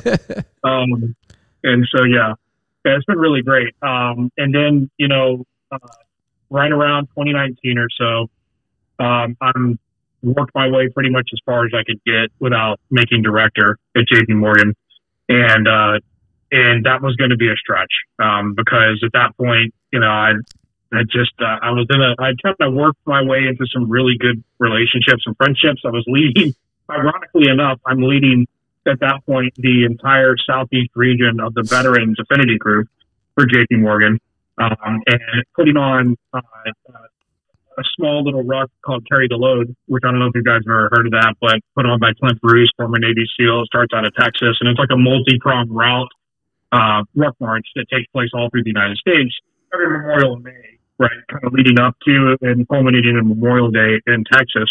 Um, so we sort of run this thing in Tampa like for years, made a lot of friends there. And one of the guys there was that, that kind of came to volunteer for me and actually outranked me in the company said, uh, you have some good leadership stuff going on, man. Like you're leading, you know, hundreds of people, putting these, you know, as an event organizer at least, and putting together all this stuff and raising you know, all this money for charity with these events. Uh, how, how'd like come work for me? I'm like, well, what do you do?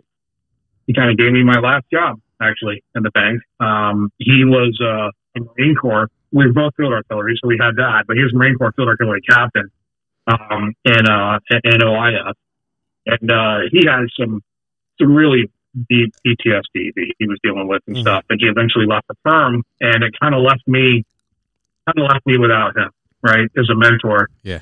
And I was I was kind of growing stale, and I got some advice from from a a very wise lady who had been with the, the bank for over 30 years and was on her way out. And she, she was kind of in that frame of mind.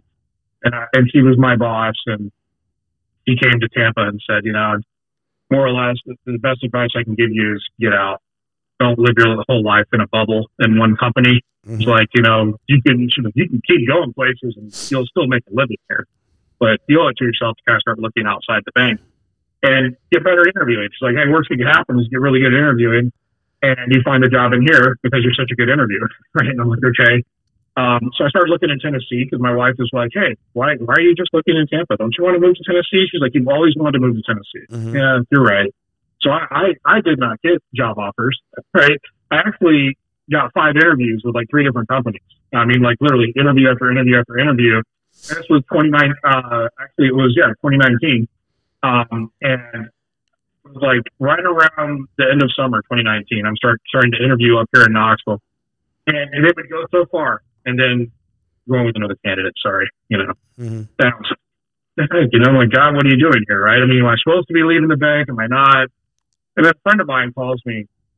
It's uh, from a company, uh, PwC, PricewaterhouseCooper, and uh, in Tampa. She says, "Hey, this job. It's one of the again, jack of all trades. She's like, it's one of the many qualifications that you have. I don't know if it's a job you want to do, but you'll love this company. Okay, so I go and I do four interviews in person, like in two hours with with all of these managing directors, and and they said, uh, on the way home, she calls me and says, "Well, you need to pick who you want to work for. Like all three of them want to hire you." And I'm like, "Huh." I was like, I really kind of glommed onto this one guy. Like he just this guy Jeff. Sure enough, man, that guy took me under his wing, taught me a lot about corporate leadership and just about leadership in general. I mean, how to really how to really love the people, right, that work for you Yeah. and and to put them first before yourself. Um, and he was my boss for you know two years before he took another role and promoted out, and and uh, I promoted very quickly within the company. Um, but that was 2019. I came I came on in like September of 2019, and then you know what happened like Yeah. in early 2020, Yeah. and we were already kind of a blended uh, hybrid approach, come in the office two days a week, work from home three days a week kind of company anyway. Um, so going completely remote was not a big deal for us. And I remember that conversation with Jeff uh, right around like June, you know, May and June, when the company was like, okay, nobody's coming in for a long time. Uh, our boss at the time, uh, Scott, was like, you know what? Uh, I have an hour and a half long commute one way. You know, we're never going to the office again, like ever. He's like, so you want to move to Tennessee? And I was like, huh? And he's just like on this one-on-one that we're having. He's like, you know, you always want to move to Tennessee, right? I'm like, yeah. He's like, well, go. And I'm like, uh, what? And so I come down and uh, my wife, I come downstairs and uh, I look at my wife and she's like, what does that look on your face? She goes, did you just see a ghost or something? No, they just told me to move to Tennessee. like, I'm moving to Tennessee? I'm like, yeah. Uh, okay, let's go. And Labor Day 2020, we moved up here to Tennessee. Um, and as I'm like, uh, that first year, there was a lot of, you know, we started to come back in the office or at least just like meet up and do like connectivity and planning and strategy and stuff like that. And so I'm flying, making the commute back to Tampa and, and I've got my GR, I don't have my GR2 with me here, but I've got my GR2 on my back and I noticed this guy in front of me has the exact same pack. He's got like an F3 pack on the back of it. And I'm like, F3 thing. I think I've seen that somewhere. So I just said, hey, man, that's a nice bag, you know, and he turns around. He's like, oh, yeah, that's a nice bag, right? And talk about little GORUCK events and stuff, which ones have you done? And I was like, hey, you do any rucking around here? And he's like, yeah, there's this group, Knox Ruckers, you know. Uh, he's like, you can, you can get in with those guys. He's like, but there's this group I got into recently called F3, and they're pretty crazy. I'm like, really? What makes them crazy? He's like, oh, it's like a total boot camp beatdown, man. And he's like, and then they, they're, they're not really into rucking as much. They are now, right? We've actually stood up several ruck AOs uh, within Knoxville, and we actually have our own right next to Speedway called the Eagle. Um, and uh, at the time, I was like, okay, I'll check it out. So I go on Instagram and start looking at the F3 account, and uh, I just drop a DM and said, hey, you know, what is this all about? looks kind of interesting. I'm seeing your map, and I see all the different AOs, quite a few in Knoxville at the time. And this was actually before we had Starfish, uh, Knoxville and Smoky, so it was all in Knoxville. And uh, I kind of picked, you know, got an AO here and an AO there, and pretty much lived dead center between them. I picked the one over in Seymour, uh, and the rest is history, man. I mean, I show up there. Steam, uh, Dan Himson, Steam uh, from F3 Knoxville, uh, spent, spent a lot of time as like their comms, you know, too, uh, doing the socials and stuff like that. Um, that guy, he's like, he's like still in his 20s, I'm pretty sure. I don't even think he's at 30 yet, right? I'm like, man, if I just would have known what you know, right? I probably still would have lived the same life. You know what I mean? But he's just one of those guys that's getting after it so hard. Uh, just so much respect for that kid. And uh, he was like, well, do you want to go out to the AO? And I'm like, sure. And he's like, let's go tomorrow. And I'm like, huh? Yeah, I'm like, bro, I'm really out of shape. And he's like, yeah, you'll be fine, right? No, I'm afraid he's going to puke in front of everybody and make a fool of myself. You know, he's like, well, I'm going to show up there, and if you're not there, it's going to hurt my feelings, right? It's like October, starting to get a little chilly out. And why not, right? I don't know. I just I showed up, and they gave me the name. I think when they gave me the name, something clicked, man. I was just like, this is a little bit more than a workout, right? There's Yeah. something else going on here. Real like all these guys have these names. They just the way that they interacted, you know, and it was a good mix too of young and old. Um, old being relative, um, but I just I thought, okay, I could probably do this. And and the funny thing is, it's like same time of year right now. Actually, it's been it's been a little bit more than a year. And so we were approaching the beginning of November, and they did this thing called Bro Olympics. I don't know if you guys do that. Wait, hold, hold on a second. I got to ask you, what was the first workout like for you? Oh, it was it was really hard. Uh, I, I can tell you, for one thing, I'm a big guy. I'm a Clydesdale, right? So I am I'm not a runner. Um, the first workout was taking a sandbag. I'm like, oh, cool, sandbags. I can carry heavy things, right? I can do that. Yeah, well, we're going to Indian run it, actually. And so there's like 10 guys, and we're doing an Indian run. He's like, come on, Durso, you're going to take, you're going to run to the front, you- front, uh, grab the sandbag, or rather, and run to the front, drop it, and then just kind of rinse and repeat. I thought I was going to die. I mean, like, really. And it seems like this, this guy's like Jack, man. And he's, so he's the guy that, I think the guy that EH'd me, right? Um, and so he's kind of keeping an eye on me, and he's coming back, and I'm I'm back here sucking wind, and I see the whole group. We? You know, and I'm like, what are they doing? And he's like, oh, this is great. Watch this. You know, come behind me, and I'm like, no, that's not what we needed to happen, man. Like, I don't, bro, I don't want a wagon wheel. You know, I'm not trying to hold anybody up. Um, and they were just like, you're not holding us up. Like, now you're setting the pace, and we're going to go at your pace. And I thought, that's different, right? Like I've never seen that happen before.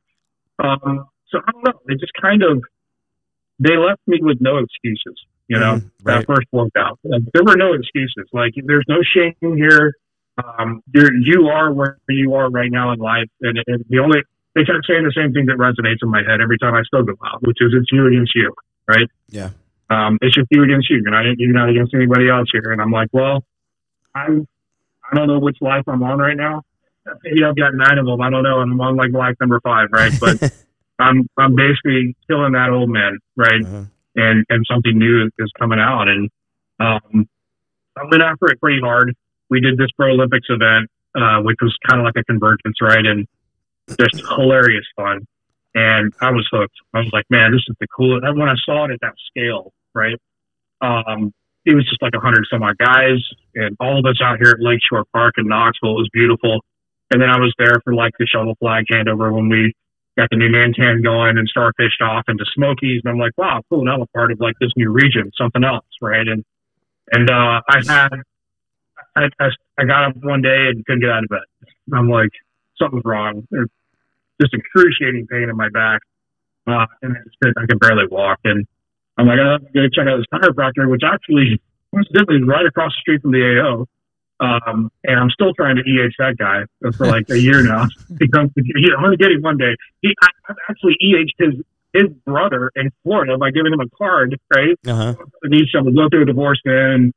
Here you go, bro. He's like, yeah, let me give you a free thing. And I'm like, when are you getting something? Yeah. Danny, like he's jacked. I mean, this guy could do burpees all day long, right? But he's he doesn't like getting up early is the problem. But uh, um, he he got me walking again, and he's like, hey man, you what'd you do? What what have you been doing with your life? You know? And I was like, uh, you can carry a lot of heavy things when I was a, a twenty something in the Navy, right? And then I was a power lifter, been lifting weights my whole life, not always the smart way. Uh, started lifting weights again, like at 40, got really heavy, uh, into powerlifting and, um, and, and, you know, had a couple of injuries, you know, to boot. Uh, and he's like, well, this is not the type of thing that really heals, you know? He's like, it's the type of thing that you learn to not exacerbate is what it is. Um, and he's like, so I'll tell you when to go back to F3. He's like, but you will go back. And I was like, okay. And so he had me doing a series of exercises, and he's like, when you can hold a plank for three minutes, you're going back to Three F3. minutes. That's a long time. Good, yeah. Yeah. It was a long freaking plank, man. Yeah. And he would that that therapist, she did not let me. One of his therapists, she did. She didn't let me rest either, man. She was just like, "No, butt down. Come on, Yeah. you got this." I'm A like, real- a real plank. She needs to, she needs to go to you know Thea, right? But um, it, it got me back out there, and like I said, I just kind of I started just going out, you know, and I'm like, oh, I, maybe all I can do is ruck today, right? And then the funny thing is, rucking doesn't hurt my back. Um, I don't know why it doesn't hurt like the lower back. Uh, I mean, I love rucking, man. That's that's my thing, right? And I've kind of been doing that for many, many years now. So, um, I'll ruck through the Smokies, you know, ruck through the Tennessee state parks and stuff, and and it's it's always a good time, you know. So that's what I did for a while before I could really get back into the beatdowns. Um, and then yeah, by February ish, April, I'm like, you know, or rather March and April, I'm like, let, let, let's get on this and let's do this, right? And so I, I started to accelerate pretty quick um, at that point. Um, and yeah, I mean, now I'm, I started designing beatdowns, and uh, I'm very, I'm very big into programming, um, just from the lifting days. Yeah. And so I'm, uh, I just did a couple of really, really brutal ones, and they know, like, when you get there yourself, you're not going to be running. Right? Just a, I'm not going to make you do anything that I can't do. That's my thing, right? Yeah. Yeah. Now, I always tell people modify as necessary. That includes modifying up, right? So if you want to add like a component Right. or do something OTB before the beatdown, go for it, right? Uh, but I, I do bring it when we go. There will always be heavy things. And uh, I feel kind of bad for some of the gazelles that we have out there. Um, because, yeah, it, I'm like, that sandbag probably weighs as much as you do, but you can pick it up anyway, you know? So. When you Yeah, uh, when you good ruck, when you you say you do a lot of rucking, when you ruck, are you um are you shot running with the ruck? Are you uh, just you know hiking in the mountains? Like what kind of rucking do you do? uh, most of, I mean, the, the overwhelming majority of it is really just, you know, walking hills, right, on the streets and stuff like that, and Eagle Ruck, um, or rucking with guys, um, you know, in, in other places. Um, when I go, you know, with my wife and I, uh, it is, you know, it's up and down, good elevation, um, on trails. I think probably, you know, I think I probably tapped out in about four hours or so right now is where I'm kind of my fitness level is where I'm working back up to that with a 30 pound, you know, ruck Mhm. um, and probably I don't know, a couple thousand feet of elevation. It's not like we're in the Rockies, right? So, uh, but you know, you get a good good workout, you know, from it, no doubt. For four like hours? I, did I you say? find that I recovered. Did you say four? Yeah, about four hours. Nice. Wow. Yeah. Okay. Yeah, well, I mean, if you're looking at a couple thousand feet of elevation, Yeah. yeah, even a good out and back, dude, I'm not doing it quick. You know what I mean? Sure. Um, I do pay attention. I'm still trying to get to that sub 19 minute mile, you know, um, and I'm, I know I'll get there one day, right? So I keep working on it. Yeah. Good stuff. Cool, man. And then uh, recently you've been named the AOQ. Now you've uh, shown some leadership. Yeah, that was kind of a shock. Um, I was like, rep, rep, Sleepy actually is the, the kind of the AOQ emeritus, right? Um, and he's the one that started to help start that AO.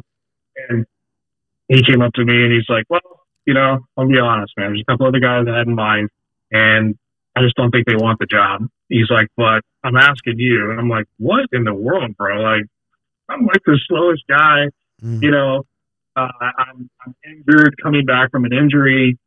Uh, and he's like, yeah, but leadership is just not more than what you can do, right? It's about, it's about what you bring, right? And, and so, uh, yeah, I was like, I, I think when he asked me probably the weight of the position, especially in terms of, like I said, how much you kind of add to your plate every day, that, that hadn't sunk in at that point.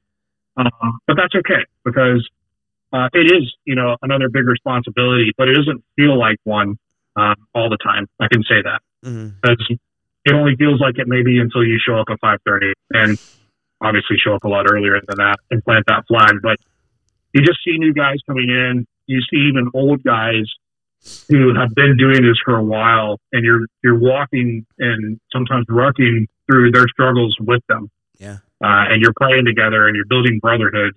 Uh, and then, you know, I think you start to get to the point we're starting to pick out the leaders in the group. And, and maybe, yeah, obviously I'm always, I'm always thinking about who my replacement's going to be. Yeah. Right. Need Um, be. and I find that there's a, a lot of carryover, right? In kind of what I do in the corporate world and what I do here, which is really just trying to enable people to be the best version of themselves. And I'm trying to guide them a little here, nudge them a little there, and, and kind of motivate them. Like, no, you can do this. You got to push yourself a little harder. And I'm doing all of that with myself too. so there, there's a reflective quality to leadership as well. Um, you know, when you're trying to train somebody and motivate, encourage somebody else, you, you kind of fall victim to those same things yourself. Yeah. Um, and, uh, and yeah, it, it just kind of pulls me along. So I really appreciate it and enjoy, you know, the position. I really do. I'm honored, you know, to serve in that capacity. How, how many days a week is the is there a beat down at the AO that you're queuing? Three days a week. Three. Uh, and then we do uh, yeah, Tuesday, Thursdays, and Saturdays. And uh, then we do a uh, Eagle Ruck. We call it Eagle Ruck. It's really hop and a skip uh, from the AO. It is an offsite. We do on Friday uh, mornings, and we do that for an hour. Cool. Do a good hour rip. Sweet. Yeah. All right. Well, then, see, the Lord has really worked in your life. Can you imagine, you know, probably there's no way you could have envisioned back when you were getting out of the Navy where you would be right now. I mean, it's just incredible the way There's no. God works in your life. Yeah. Yeah. That's great, man. I Great could not have written testimony. this story. Yeah, Yeah. could not have written this story myself. So yeah, Classic case of the path from point A to point B is not always a straight line. Right, Right. yeah. You know, it uh, Very weaves and wanders and steps back a little bit. And, you know, trips and falls and gets back up. And yeah, what a what a great story, man. Appreciate you sharing. it. Yeah. Thanks. I God, God had a plan, you know, all along, you know, even Yeah. though it was kind of lost in some wild days and crazy days for you. It it it revealed itself to you. And as you Yeah, said in your bio, your uh, as you said in your bio, your bio is not finished yet. Yeah. You still got work to do. right. Yeah, it's not done yet. Um, if anything, I'm. I feel like I'm definitely more in an acceleration pattern right now. hmm uh, than than I think probably most guys, you know, our age, right? I mean, you get to this point, and it's like, well, now you're over the hill. Right. Uh, that's not really true. You've got an 81 year old, actually quadruple respect, that comes and does that ruck with us. Wow. Cool. Uh, not every Friday. That's actually Rep's dad. So That's his name awesome. is Gravestone. But, but yeah, What's his name? uh, Gravestone. Gravestone. Gravestone. you named your dad Gravestone, but anyway. Well, uh, I think that's awesome. Yeah. Now, how much weight have you lost? You said you you, you had took a lot of years to build up your beer belly, and you're still losing it. How much have you lost? Uh, about 30, 35 pounds. Yeah, since I started a year ago. Mhm. Um, and that's honestly, that's still not eating in, in an optimal fashion, except for, for performance, you know, at Right. certain times. Um, and so that, that's the next step. That's the next, uh, frontier, I guess you could say is, is to start really leading in, you know, from a nutrition aspect. And these guys with their F3 diet ch- challenge, I'm like, Yeah. who comes up with an F3 diet challenge I've you know, before Thanksgiving. I'm like, really? You know, okay, but uh, yeah, What- uh, it's good stuff, right? Well, I need to, I need to lean a little harder on that one and see, and see where we can go. An F three diet challenge. So is, is it just kind of like a weight loss competition, or do you guys actually? It is. Okay. It's a weight loss competition. It's actually points driven though. So uh, you know, you, you get points for completing, you know, the stuff, which basically means not putting certain things in your mouth that week, uh, and then obviously get points deducted for when you do. Ah. I'm Yeah, we don't have that. We, we started a what we call a text a text group we call the Fat Boys Club. We weigh in twice a week uh, and report our weight. And that's uh, it's worked. Maybe that's Oh. maybe we need a point system though. I like No, I you know I, I. No tacos and no wings for you. That's that's a one point each if you can go a week without tacos or wings. Yeah, believe it or not, as many tacos as I send as a as an emoji. You don't really eat I don't tacos? eat that. I do, but I don't. Eat, I rarely ever eat tacos. Right. I don't like Taco Bell tacos. We I might have to have, good we might have to have a discussion. If we get points going, we might get more guys in the Fat Boys text string. Maybe the problem with that is it only it's only temporary that it works, and usually it works backwards. If you read the book that Yeah. um, uh, on motivation uh, drive, the book Yeah. drive, it's a it's a tough one to to figure out. But uh, uh, better off ch- challenging ourselves with like, oh, you got to run a Blue Ridge relay. Right. I got to lose weight. We're just flat out making fun of each other for being fat Yeah, that that too. in a loving way. All right, brother. Well, thanks. Yeah. I appreciate uh, you sharing your story with us. Um, I do have two questions for you to kind of wrap things up. I'm pretty sure I know the answer to the first one, but we're going to ask it anyway. And Sure. unless unless dial up, you have any other questions before we? The, the only other thing I was going to ask about is earlier, were you saying the grow Olympics or the bro Olympics? Like grow like The a tree bro, or bro yeah. like yo bro? Bro, like yo, bro. So it's actually just Bro Olympics. Instead Okay, of the Bro Olympics, it's the Bro Olympics. Yeah, All right. yeah, really fun event happening actually this weekend, and I'm I'm unfortunately going to be downrange in Tampa. Um, but it's it's somewhat of a convergence. The cool thing is it'll be Uh, instead of being all Knoxville, which it was at this point last year, it will be Knoxville, the New Smokies region, you know, and then we actually just starfished off uh, Roane County, uh, which you guys would probably know. Uh, the Rampart AO actually um, from from you know unfortunately what happened with Cardinal Oh, Yeah. um, and uh, that is that AO and that Mantan um, will likely be showing up there as well. So it'd be pretty cool to see the giant convergence happen, and it's all sorts of you know crazy, stupid F three type uh, Interesting. I'll- challenges. yeah. yeah, I'll have to so be on the. I'll to be. I, I, I'm pretty sure I've heard about this. Like you, either either the national Slack channel or I follow a whole bunch of Twitter accounts and stuff like that of different regions. I might have Yeah. seen it on there. So yeah, I have to. I'll have to check it out and see what it's about. Maybe it's something we could yeah, and when do in our uh, area. when you're downrange in Tampa, um, it was a few years ago. I I posted at St. Petersburg's AO, Uh huh. The Um, Berg, I think they call it. Right? Yeah. the, the one by the bay. Uh huh. Yeah, that was that was pretty cool. It's one of the few places that you see a sunrise uh, from the sun coast over water because it was coming up over the bay there or whatever that is. Pretty cool. Yeah. And I don't think I did anything else in Tampa. St. Petersburg was the closest that, that I posted because I, went back to because I lived in Sarasota for a little bit, so I went back and posted with the the boys down in Sarasota. But um, I, I'm I'm sure you know what who's down there now, what AOs they got. I don't even know if they have one in Tampa. I think. I, I do not Sarasota. Actually, when I went down for uh, Memorial Day, uh, we recently had some some kind of bad stuff happen medically with uh, in-laws. Um, this extended family in Tampa, so we've been back and forth a couple of times. Um, but when we went down Memorial Day, uh, I did post up actually at Fishhawk, which is kind of crazy. I didn't, I don't think it existed when we lived there still, but it must have spooled up shortly thereafter. It's it's like five miles down the street from where our old house was. Oh, there you go. Um, it's a pretty big little like region. I guess it's its own region. You could consider it uh, Mhm. F3 Fishhawk. And a bunch of great guys, and they were all praying uh, for my sister-in-law, and, and it like without even you know, it's F3. Like, hey, met you one time. He came and did the Murph with us. yeah. You know, of course we're gonna pray. And I'm like, wow, that's awesome. Right? Yeah. So it was really cool the response from those guys. Um, but I do I uh, heard tell that there actually is an official now Tampa AO. I believe I believe they call it Pirates Cove because I was looking. If I get the chance to, to post, I'm Yeah. like, that's probably where I'm going this time. I'll be Sure. closer to that, that side of town. Yeah. Yeah. Yeah, I think I remember Bing maybe posting something, or the Sarasota guys posting something. Sound. I mean, it was sounding like things are kind of ramping up in the Yeah. Orlando area and growing, which is Yeah. You mean Yeah. Tampa area? or Tampa, Tampa, Yeah. Tampa. Sorry, where did I say? Orlando, Tampa, Tampa, Tampa, Tampa. It's all Florida. That's It it. needs, it needs to happen in Orlando too. man. Come on, it's Florida. Yeah, Huge right. military communities, man. Like, let's get those guys going. Yep. Hey, um, so the la- two questions. First one is, uh, if you were to pick somebody, could be somebody from the past or somebody you know, somebody you don't know, that you would say is like somebody you look up to, inspires you, a hero kind of thing. Who would you pick? I've had a lot. You know, um, I've had a lot of really good mentors in my life.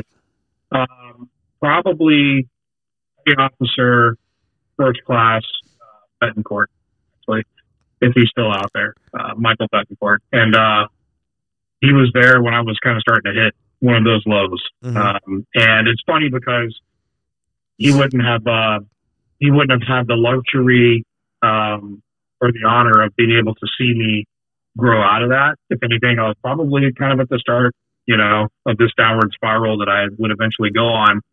But, you know, his mentorship stuck with me through it all. Like it, it reminded me of who I was when I was acting like somebody else, so to Mhm. speak. You know what I mean?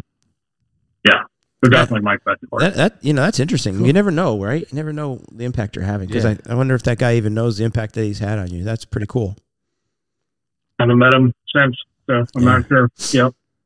Yeah, you should look him up. Track him down. Send him this podcast. Yeah, I might Let him know you gave him a shout out. yeah, give him an F3 card. Yeah. He wasn't much older than me. So that'd be very cool. Yeah. All right. Uh, last question is: This is your chance to speak to the men of America. What's your message for the men of America?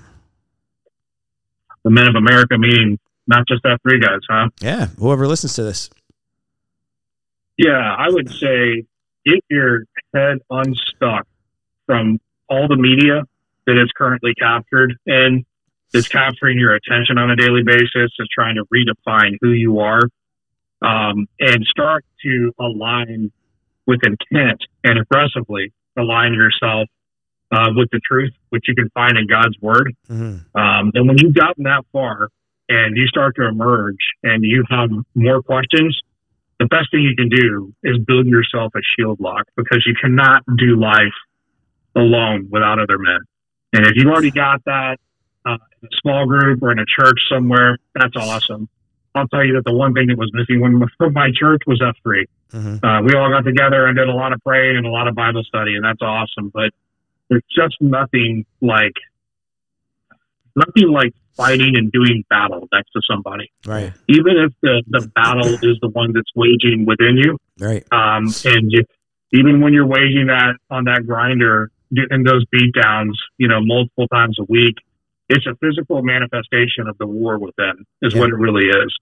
Um, and you get to do that with your brothers, and you forge those brotherhoods, um, you know, next to those guys. So, yes, go find F three, and if you can't find F three, go start F three right where you're at. That would be my message. Wow, Cool. that's a good message, man. The physical manifestation of the war within. I like that. That's really well said. Yeah, good job, man. All right. Yeah, no, I think that's that's great. Um, and I I have nothing to add to that. That's just uh, you know, beautifully said. I think you know we've talked about that Yeah. before, but uh, uh, F three F three does something different for guys. Yep. Yeah.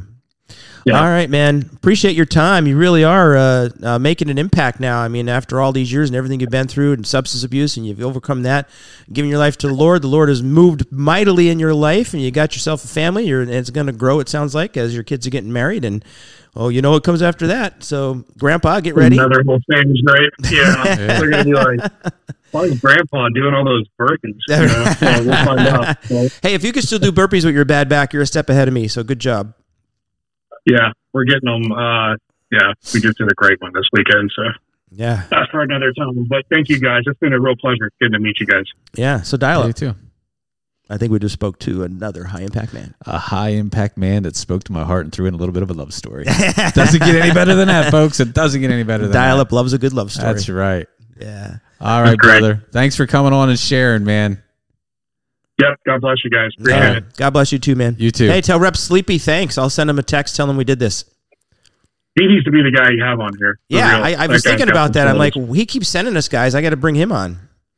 absolutely. I nominate him to go next. All from, right. From that free smoke. We'll. Yeah. All right. Sounds Well- good. We'll be getting in touch. All right. Thank you guys. See you, Appreciate buddy. it. See you, Bye-bye. brother. See you. Thank you for listening to this week's episode. I would like to thank our guests for joining us and sharing their story of becoming a high impact man. More information and resources can be found at highimpactman.com. If you like this podcast, please consider following us on our social media pages or email us at him at highimpactman.com. That is H I M at highimpactman.com. The High Impact Man podcast has a new episode every week, and you can find them on Apple Podcast, Spotify, and Google Podcast platforms. Have a great week, everyone.